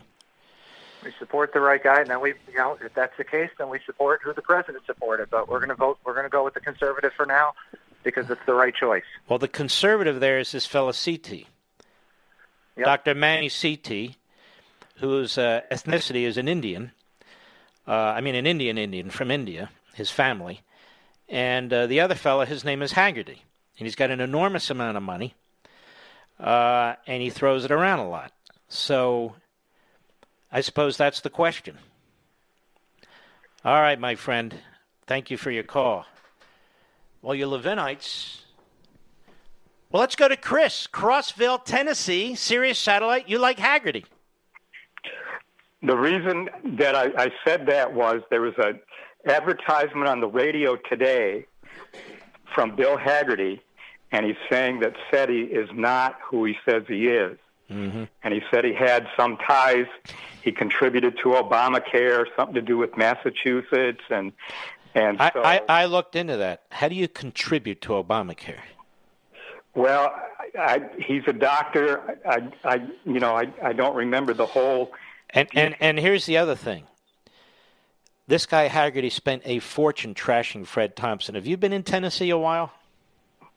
Well, I've been here about 13 years, but my parents Yeah. lived here. I'm living in their house. They've since passed.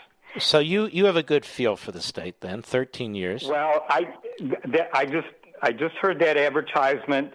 I mean, I've heard the advertisements uh, for um, for Sethi. He sounds, you know, sincere. You know, his mother's on there, and and I, you know, I I really was thinking about him, and then I heard this advertisement from Hagerty today, and I'm going, okay. But I don't understand the advertisement. Well, you'd have to hear it. I just heard it one time. It's the first time I've heard it, um, and uh, he he just, you know, said that the Sethi was not who he said he, you know, is. Okay, but I ca- they kind of all do that. But I don't understand how you contribute to Obamacare. Well, maybe I missed miss. Uh, All right, it's okay. I mean, these are quick ads, and there's a lot of them. Thank you for your call, my friend. We'll be right back. Mark Levin.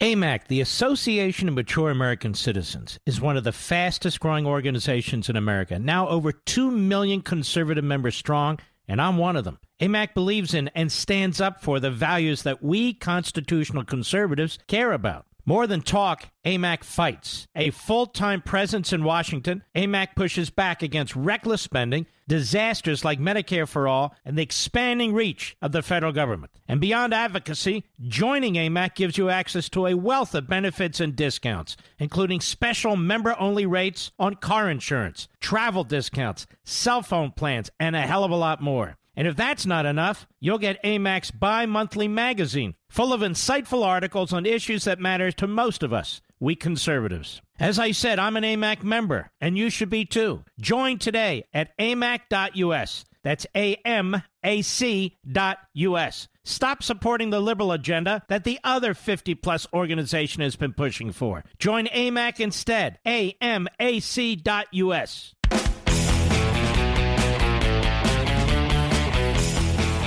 Will, Gainesville, Florida, the great WSKY. How would you vote?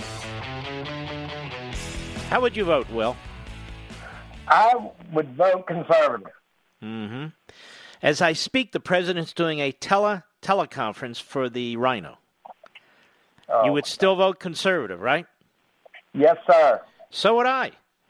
All right. Th- thank you, sir. Jack, Manhattan, New York, the great WABC. How would you vote? Hey, Mark, uh, I'd vote conservative. Mm-hmm. Um, the only thing is, I don't know exactly how you would define me because, look, first of all, I'm in the Wolf's Den here in New York City. Okay, Mm-hmm. um, and I am. I consider myself a conservative, but this is the twist. I'd like to see how you see me because I'm actually pro-choice Mhm. and pro-gay marriage, but I I am in like the boat with Here, you. here's here's how I see it now. Because the Supreme Court has taken over those two issues and has put out an edict, it does. It, it, they're not defining issues anymore. In other words, I can give you my opinion, but politically, it's almost irrelevant. What can I do to fight gay marriage today? Nothing. Nothing. Nothing. Oh, so, but but what I still So I, I, I, I'm not prepared to do this tonight, but I would say if you're pro-abortion, I don't believe you are that conservative. You may be conservative on fiscal issues, but you throw away the science. We keep talking about the science. What do you think you see on a sonogram? You're not. You don't see a turtle. That's a baby. But that for another day.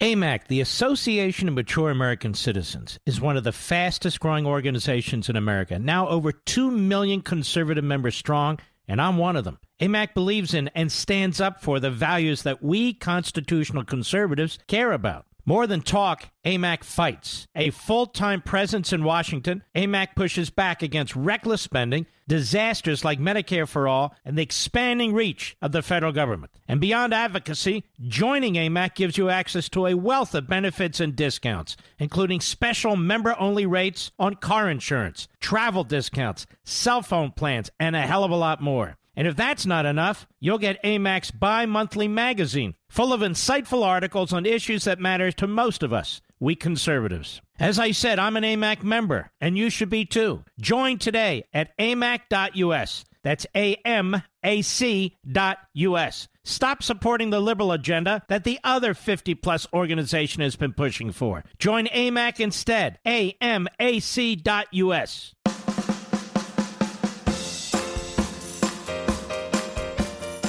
This is the Octagon of Talk Radio, The Mike Levin Show. Call him now at 877 381 3811. And so I've invited um, Dr. Manny Sethi on the program to tell us what he believes in. Dr. Manny Sethi, if we've never met, we've never talked, I don't know you. How are you, sir? Mark, it's good to be with you, brother. You have been a personal hero of mine for the longest time and one of the leaders of the conservative movement in this country, and I am so uh, so grateful. You know, I'm a trauma surgeon here in Tennessee, and uh, my parents were legal immigrants to this country with an L. They were doctors in a small town. That's how I grew up. I lived the American dream, and uh, you know, I feel like it's so important to fight for the next generation, and that's why I'm uh, running for the U.S. Senate here in Tennessee against the hand-picked Tennessee Republican establishment, uh, Mitt Romney Republican, uh, and uh, I'm just so grateful to be here. You know, on my, uh, I, I, haven't had time to look on my uh, Facebook and Twitter sites. People are pouring in, obviously, that back Hagerty and saying he's a never Trumper. Ask him about that. What do they mean by that? Oh, that guy, he is, uh, he's basically a wolf in sheep's clothing, as uh, Senator Rand Paul put it. Basically, he, um, he's backed, he was Jeb Bush's presidential delegate. When Jeb Bush went down, he went over to uh, Marco Rubio. And then when Rubio went down after he donated to him, he uh, he went to Trump, and now he's uh, he's rolling around Tennessee uh, like he's going to defend the president. When in fact he was one of the leaders of the Never Trump movement in Tennessee.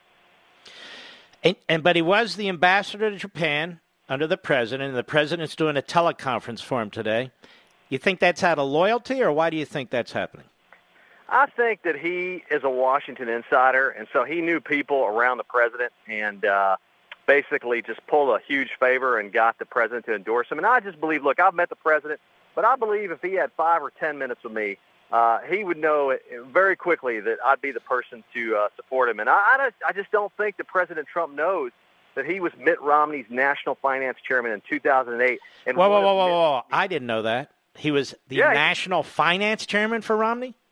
That's right. That's right. When our own favorite son, uh, uh, one of my own personal heroes, Senator Fred Thompson, was running for president, he be- instead of being a, a Tennessee volunteer and being with us, he was with Mitt Romney. And, All right, so uh, hold on. I want to be clear. So he backed Romney against Fred Thompson, who was a personal friend of mine.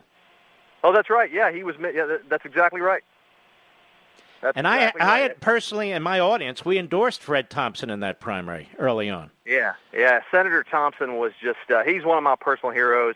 Uh, I think he was an incredible citizen legislator. He was someone who always took on the establishment, and uh, and I want to be someone in his mold. And uh, and and and here's the other thing. I mean, this is a guy who donated to Al Gore, and uh, blah. Who donated to Al Gore? uh, and Bill Hagerty. When did he donate to Al Gore? in two in the in the presidential race in 2000 between George W. Bush and Al Gore. He donated thousand dollars to Al Gore. All right, honestly, I want to get this straight because I'm getting confused. He donates to Al Gore. He's the national finance guy for Romney.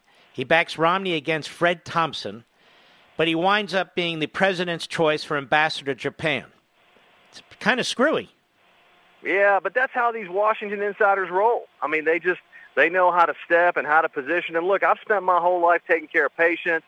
I run this nonprofit called Healthy Tennessee, which has helped all these people, which the ambassadors attacking left and right. So I don't really know much about you know climbing that ladder and doing all that. I'm doing this because the Lord put it in my heart to make a difference and to help people and to fight for conservative the conservative movement. Uh, and that's why I'm running.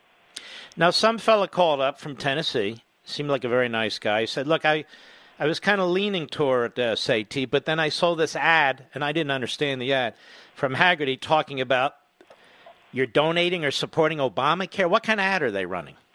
My, so they're doing. Look, right now we're winning in Tennessee, and that's why they're attacking us. Now, look, I lived in Massachusetts for like ten years training. It was my parents' dream when they came to this country for me to go to Harvard. So I did, and I'm very proud of it. But look, Uh, he, he's trying to say that I'm somebody I'm not. I donated 50 bucks to, you know, uh, my wife's brother's friend who was running for Congress. We bought two T-shirts, brother. We bought two T-shirts in 2008. this is a guy who gave $100,000 to Mitt Romney and thousands of dollars to Al Gore, and he's coming after me for giving 50 bucks. So tell us where you're conservative. Well, number one, uh, first of all, I believe that you know the, the role of government should be very, very limited in our life. I'm a constitutional conservative. I think we need to take a hard line on illegal immigration. My parents did it the right way. They came to this country legally. They stood in line and they waited their turn. And I'm just sick and tired of uh, you know this chain-based migration of low-skilled uh, immigrants coming over here, ending up on benefits, bringing other people over here on benefits. That's got to change. We need a merit-based system. We need to repeal and replace Obamacare. I don't know what the ambassador's smoking, but for the last 10 years, I've been running around the state talking about the evils of Obamacare. We need to get government out of health care. And the Washington establishment Republicans, you know, they said if you give us the House, if you give us the Senate, we'll repeal and replace Obamacare. But they didn't because it's the single greatest failed, broken political promise in the history of this country. Uh, and if I am in the U.S. Senate, we will change it. Uh, I believe very strongly that we got to take on this mob, brother. This rioting and looting and burning in the streets. These weak-kneed establishment Republicans in Washington, they won't stand up. They won't stand up. I mean, look at the ambassador for just a second. This guy was on a board that supported Black Lives Matter. They supported Black Lives Matter starting in May after all this stuff went down. And only when it was pointed out just a week ago, he suddenly resigned. And I mean, this is the problem. You got these folks who won't take a stand. And then we, our economy. Look, we are selling our jobs down the river to the communist Chinese government. I was on the front lines of this COVID crisis. I was in the ICUs and the trauma base. I saw it myself, Mark. Our gowns, our gloves, our masks, so many of our medications, our antibiotics, are, we are making them in another country. We don't make them here. We have to have a second industrial revolution in this country. That's why I'm a conservative. Have you ever served in any other public office? No, brother. I've never even run. So you're a citizen candidate. That's right. That's right. That's right. I like I the fact. I, I, club president. 4-H club. Okay, that yeah. we won't hold that against you. Now you, uh, but I like the fact that you're a doctor. I like the fact that you're a citizen candidate. I am concerned if Hagerty was a national finance director for Romney, if he gets to the Senate, he's going to pal up with Romney. Oh, he absolutely will. A vote for Bill Hagerty in Tennessee is a vote for Mitt Romney, and that is just the bottom line. When is the election? Uh, the election, early voting started uh, today, and the election is Thursday, August 6th. So there's a ways to go yet. There's a ways to go, but we're doing really well in the polls, and we're winning, and that's that's why he's attacking us. I just somebody just came up to me. I'm at a dinner in Rhea County, uh, and that's in East Tennessee. And uh, this woman comes up to me and she said, "You know, I was really split between you and your opponent uh, because nobody really knows down here about his association with Romney." And she says, "After the negative attack ads that guy's running on you, I'm with you." And in Tennessee, people don't like that kind of politicking. And uh, you know, he spent most of his life in Japan and Washington and uh, you know, Bain Capital in Boston working with Romney. So he hadn't spent much time in Tennessee. So Wait a minute, he worked at Bain Capital? Yeah, Boston Consulting Group or Bain Capital, one of those two. But he worked directly with Mitt Romney. So Mitt he's very tight with. Romney. That's right. Mitt Romney's sister got him a job at the White House. At the Trump White House? No, at George H.W. Bush's White House. That's where he got his start. I really wish the president had known all of this. The Yeah, ties to Romney, because I am deeply concerned if this guy gets to the Senate, he's going to be Romney Jr. What has he said about Romney during the campaign? Anything? Oh, he he bashes him. He's you know Yeah. he's weak-kneed Republicans like Mitt Romney. And, and I tell you, you know, you know when you're like watching something and everybody gets all awkward in an audience, people kind of look at one another because I think in the activist groups, people know. Most people don't know this association. The activists know, and they kind of just look at each other. And look, here's the thing. I'll just tell you this: if I had a friend and I disagreed, look, he's my friend. I won't just throw him under the bus. And and and Hagerty is just trying to turn on Mitt Romney in public. But look, Mitt Romney endorsed him in the Wall Street Journal. He All right, hold on now. I want to get everything straight. So Mitt Romney, the senator, has endorsed Hagerty for the Senate? Well, I'll tell you this. In July in the Wall Street Journal, he said, you know, look, uh, uh, I would love to have Bill Hagerty in the U.S. Senate. To me, that's an endorsement. He can't really come out and say it because he knows now Romney is poison in Tennessee. Yeah.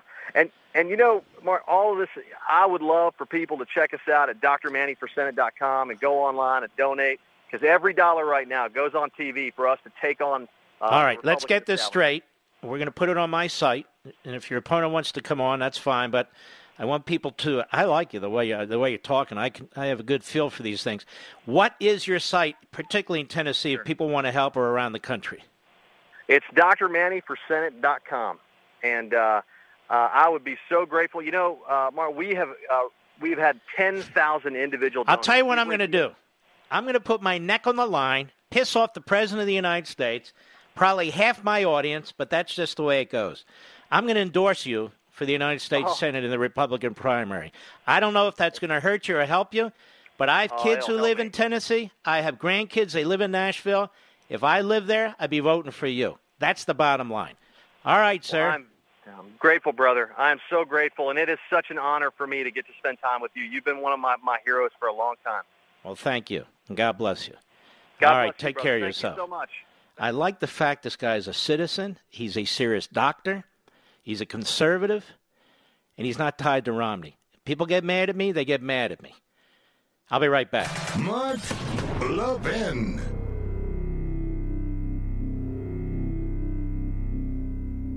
AMAC, the Association of Mature American Citizens, is one of the fastest growing organizations in America. Now over 2 million conservative members strong, and I'm one of them. AMAC believes in and stands up for the values that we constitutional conservatives care about. More than talk, AMAC fights. A full time presence in Washington, AMAC pushes back against reckless spending, disasters like Medicare for All, and the expanding reach of the federal government. And beyond advocacy, joining AMAC gives you access to a wealth of benefits and discounts, including special member only rates on car insurance, travel discounts, cell phone plans, and a hell of a lot more. And if that's not enough, you'll get AMAC's bi monthly magazine, full of insightful articles on issues that matter to most of us, we conservatives. As I said, I'm an AMAC member, and you should be too. Join today at amac.us. That's A-M-A-C dot U-S. Stop supporting the liberal agenda that the other 50 plus organization has been pushing for. Join AMAC instead. A-M-A-C dot U-S.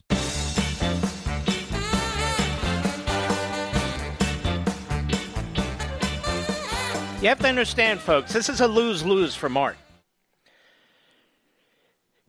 If, the, if Dr. Manny wins, I assume the president will be mad at me. If he loses, then Mark's a loser. But I'm not running. So I went online and I looked at Google. You ought to see what this guy Hagerty's trying to do to this Dr. Manny. He told you he bought two T-shirts for a campaign of a friend of his wife, and that was the contribution apparently to Obamacare. And they have here said he supported Obamacare, said he donated to liberal, tried to work for Obama. What I recommend the people in Tennessee do, or others who are thinking of supporting one or the other, don't don't be swayed by campaigns. Look at the facts. Do your own research. Put their names in, Google them, and however you want to search it, and you'll get to the bottom of this. We spent a little time doing this, and there's no question that he's conservative. But you can go ahead and do it yourself. So, like the gentleman Coley said, well, the Hagerty campaign said, I, I, I know, it doesn't matter what the campaign says. You got to, or any of the campaigns, you got to look at the facts as best as you can discern them. Look, here's the bottom line for me. His opponent is tied so closely to Romney that if he gets into the Senate, you know damn well what's going to happen to this guy. So that's my concern. That's my biggest concern. All right. In America, every Friday, in honor of you, and may add tonight, in honor of all the men and women in blue. Thank God for each and every one of you. Here we go.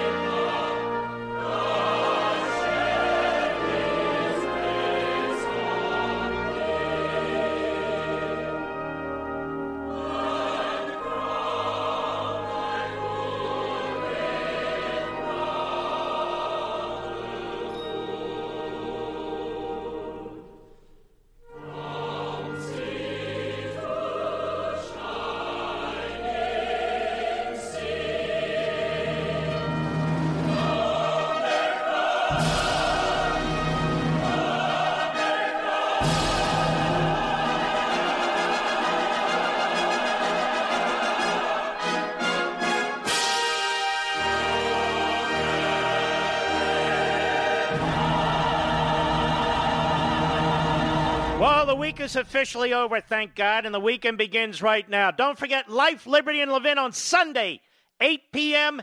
Eastern Time. Ben Shapiro and I for the full hour. You're going to love it. Trust me. Ladies and gentlemen, we salute our armed forces, police officers, firefighters, emergency personnel. Good night, Spritey. Good night, Griffey. Good night, Pepsi. Good night, Smokey. Good night, Zelda. Good night, Gigi. So many of them. And good night, my beautiful Barney. Good night, Dad.